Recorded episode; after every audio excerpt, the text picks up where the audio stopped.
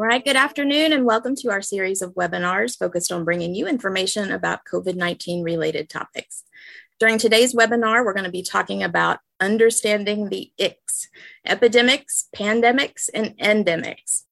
My name is Mitzi Vince, and I'm a communications specialist with Quality Insights. And without further ado, I'll get us started. So, on today's episode, we're talking with Patty Austin from our Quality Insights team.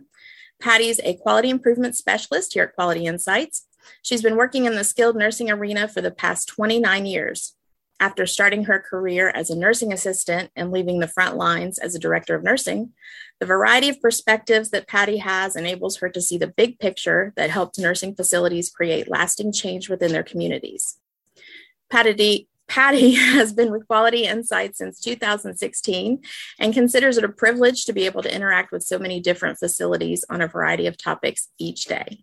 So, welcome, Patty, and thank you for joining us today to talk about understanding the ICs, epidemics, pandemics, and endemics. I love that title, by the way. it's very nice to be here again with all of you today.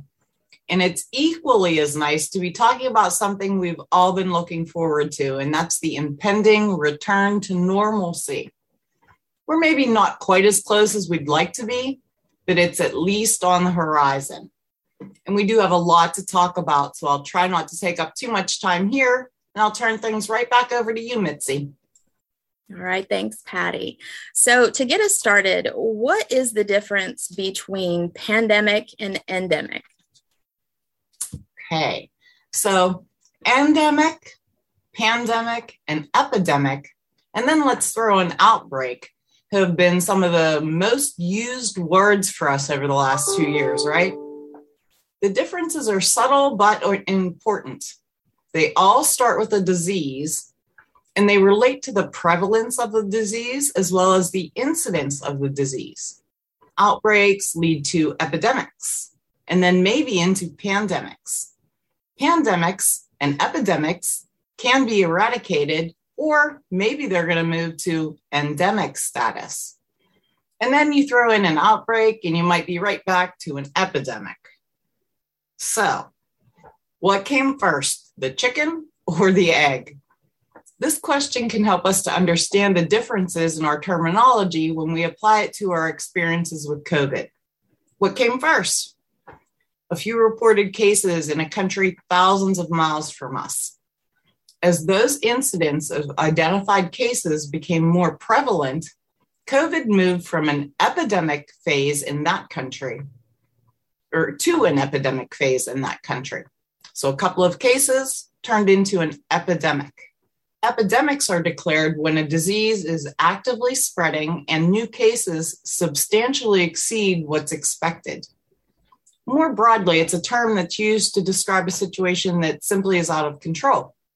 As COVID spread from country to country and developed both in incidence and in prevalence across the globe, it then moved from an epidemic in a foreign country to a global pandemic.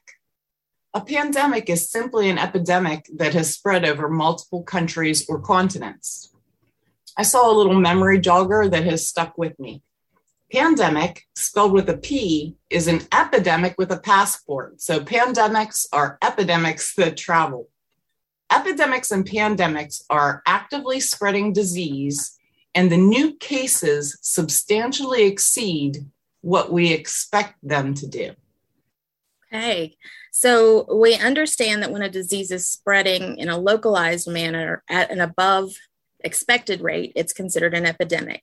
Yes. And so when it's spreading widely across countries at a higher than expected rate, then it's considered a pandemic. So, what then is all the talk that we've been hearing about COVID 19 becoming an endemic? Okay. So, the WHO states that a disease outbreak is endemic when it is consistently present but has a fairly predictable spread. Take malaria, for example. It's considered endemic in certain countries and regions in our world. That predictability allows healthcare systems to prepare and adapt, reducing the potential loss of life. An outbreak is a greater than anticipated increase in the number of endemic cases or a single new case in a new area. If not quickly controlled, an outbreak can quickly become an epidemic. And that starts the whole cycle all over again, taking us right back to what came first the chicken or the egg. And while it's still too early to declare COVID has reached endemic stage, there are some indicators that point to us moving slowly in that direction. In many cases, your facilities have noted a decrease in the severity of illness you're experiencing over the recent weeks. Yet we're no longer surprised when COVID testing reveals positive results, are we? We don't know if this new expectation is going to last or if yet another variant lies on the horizon. We remain in a state of uncertainty that continues to permeate our everyday life the predictability that's necessary to move from pandemic to endemic isn't quite there for us yet. But it is time for us to consider what COVID as an endemic might look like for us. Okay. And, and that seems like quite the challenge with so much unknown. How can we begin to kind of plot that path forward? Well, that can seem challenging. Consider for those of you that might be old enough to remember, and imagine for those of you that aren't old enough to remember, a time before seatbelts. As kids, if you're as old as I am, we piled into cars, we sat on each other's laps. Heck, if we could get away with it, we'd crawl in that little space between the back window and the back seat. In today's world, we'd never consider allowing our kids to travel in that way. And we almost subconsciously the first thing we do when we get in a car is we put our on our seatbelt right? As a society we recognize the risk of traveling in a car and we put plans in place to lessen the expected risk. We did airbags and seatbelts and instituted impaired driving laws engineering practices changed all of those things have become the expectation and not the exception Soon, the daily risks we run with COVID may seem as much a part of our normal daily life as the risk we run when we jump into the car for a trip to the store or we navigate a typical flu season.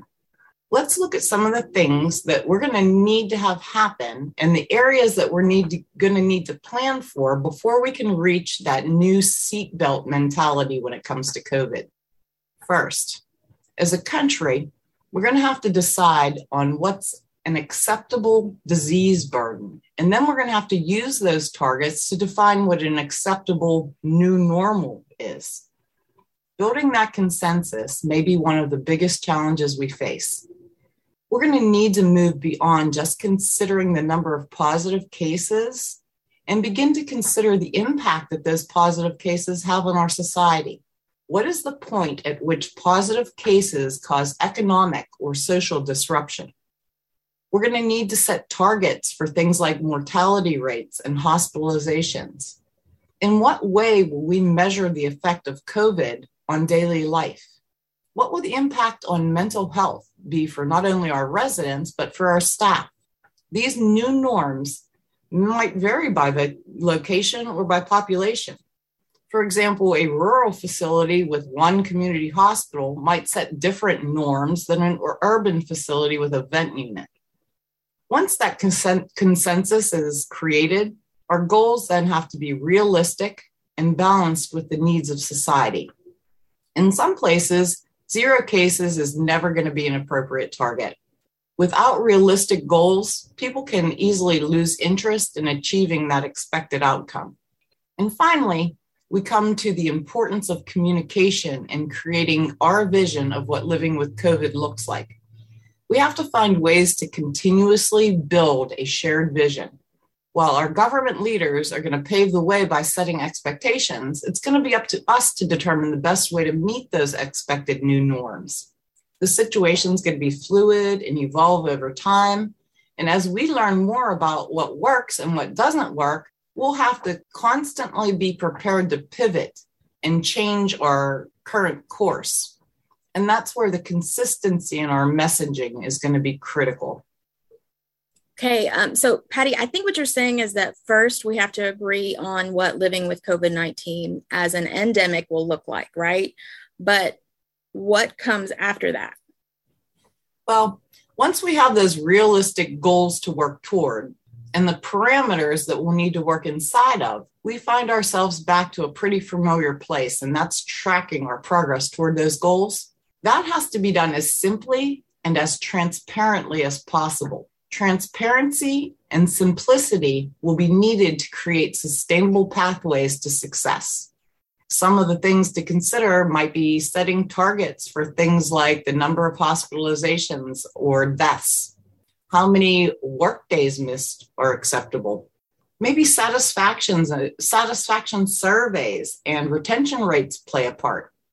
Health department deficiency rates might um, be a key factor.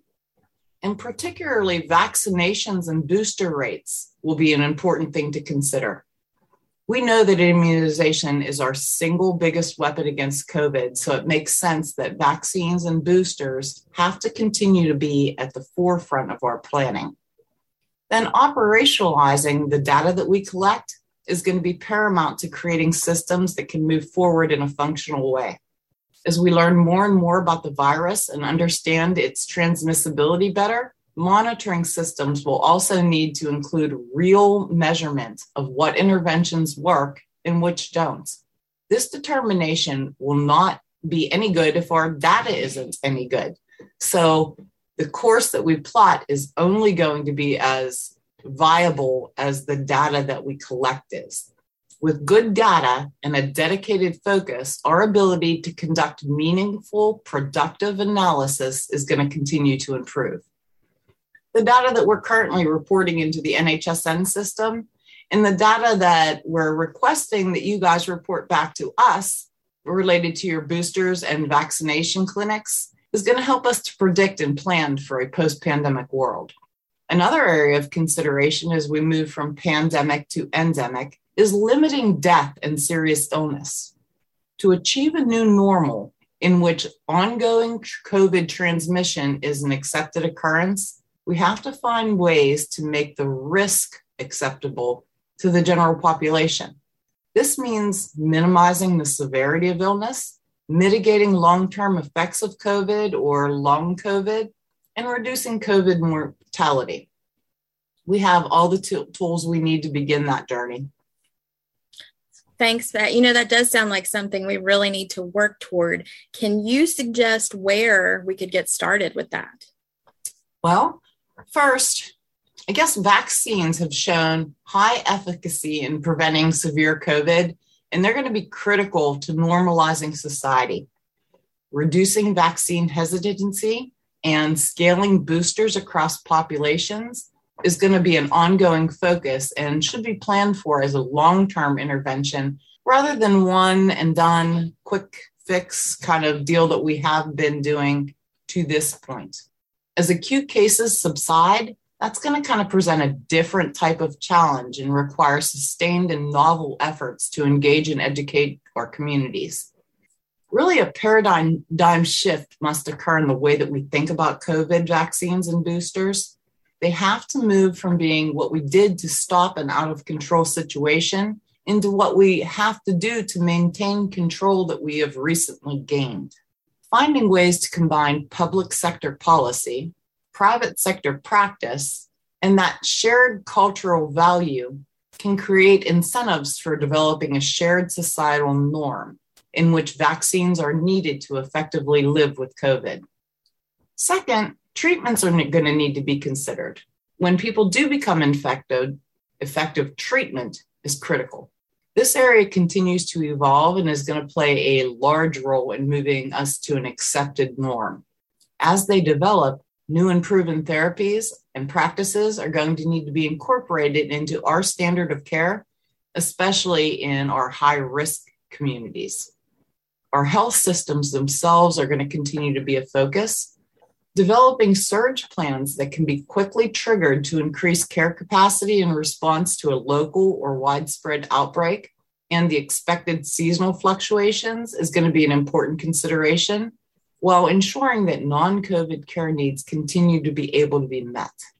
And we can't forget that effective management of moving from COVID pandemic to endemic will also include catching all those people up on the preventative and elective care that might have been missed or delayed during the pandemic.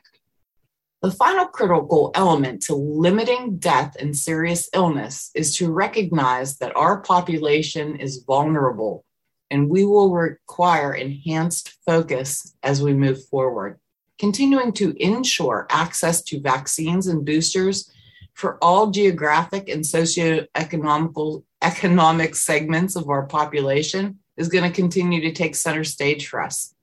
Within our communities, we have the perfect storm, right?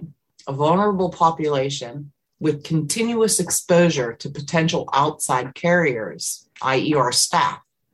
The, mo- the importance of vaccinating one does not overshadow the importance of vaccinating the other. So, vaccinations and boosters for both residents and staff should hold equal weight for us at this point. As the severity of illness decreases, we're going to need to find communication and education practices that shift the focus from immediate relief to ongoing preventative maintenance. Do you think you know people who would consider a COVID COVID booster differently if it was presented in the same way that you present taking a blood pressure medication to prevent a heart attack? We're going to need to have tailored strategies to ensure that all of our communities have access to the resources and information they need to move from pandemic to endemic. That includes education, vaccines, and treatments.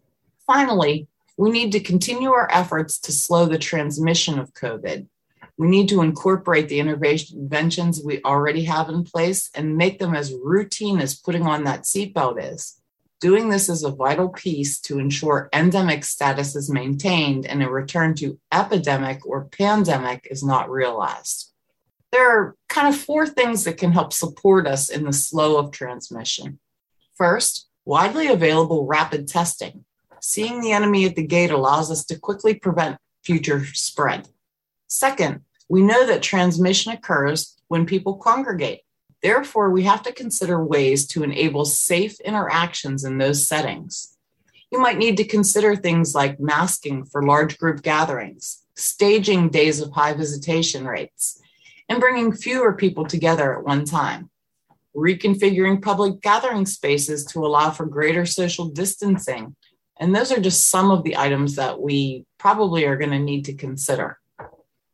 Third, our increased attention to infection control practices must, without question, become the expected norm. We know that areas that are, inten- that are intensely scrutinized, like infection control bit has been over the last 18 months, last lapse back into non-compliant workarounds when scrutiny is removed. So it's kind of that if the cat's away, the mice will play mentality. Our challenge is going to be to normalize the expectations surrounding infection control and to move those practices again into that seatbelt mentality. Finally, when outbreaks do occur, and they will despite our earnest preparations, we have to have plans in place to rapidly respond to limit exponential transmission. Contact tracing and investigation procedures should become standard practice and they can play critical roles in responding to localized outbreaks.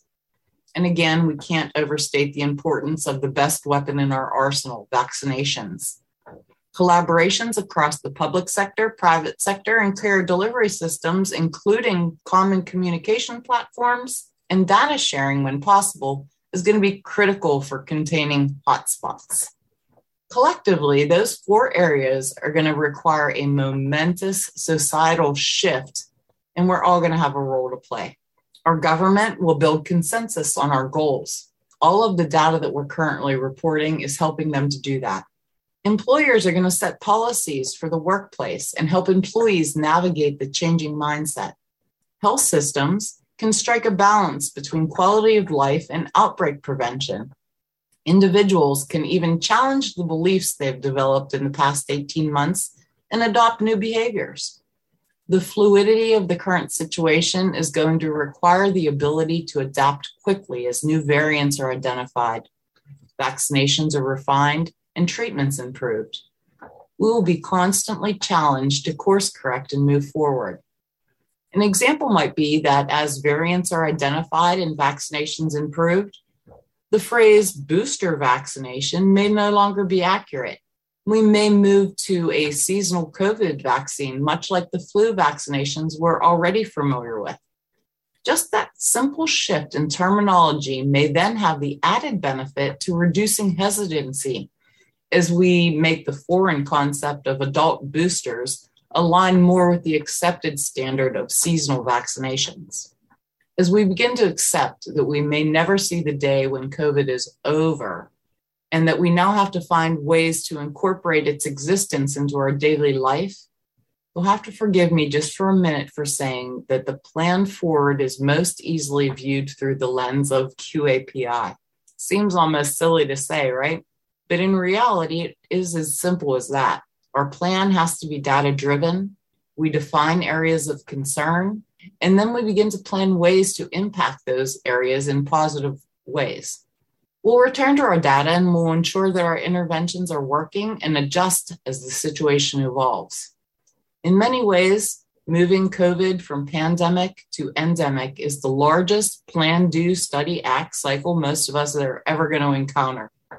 But that should be reassuring to us. We have the tools in our tool chest to crack this case, just like we've cracked many before it. All right. Thank you so much, Patty, for taking time to provide us with your valuable insight today. Um, I just want to remind everyone if you want to reach out to Patty directly, you can call Quality Insights at 1 800 642 8686 and enter extension 7633. You can also contact Patty at email at P-A-U-S-T-I-N at qualityinsights.org.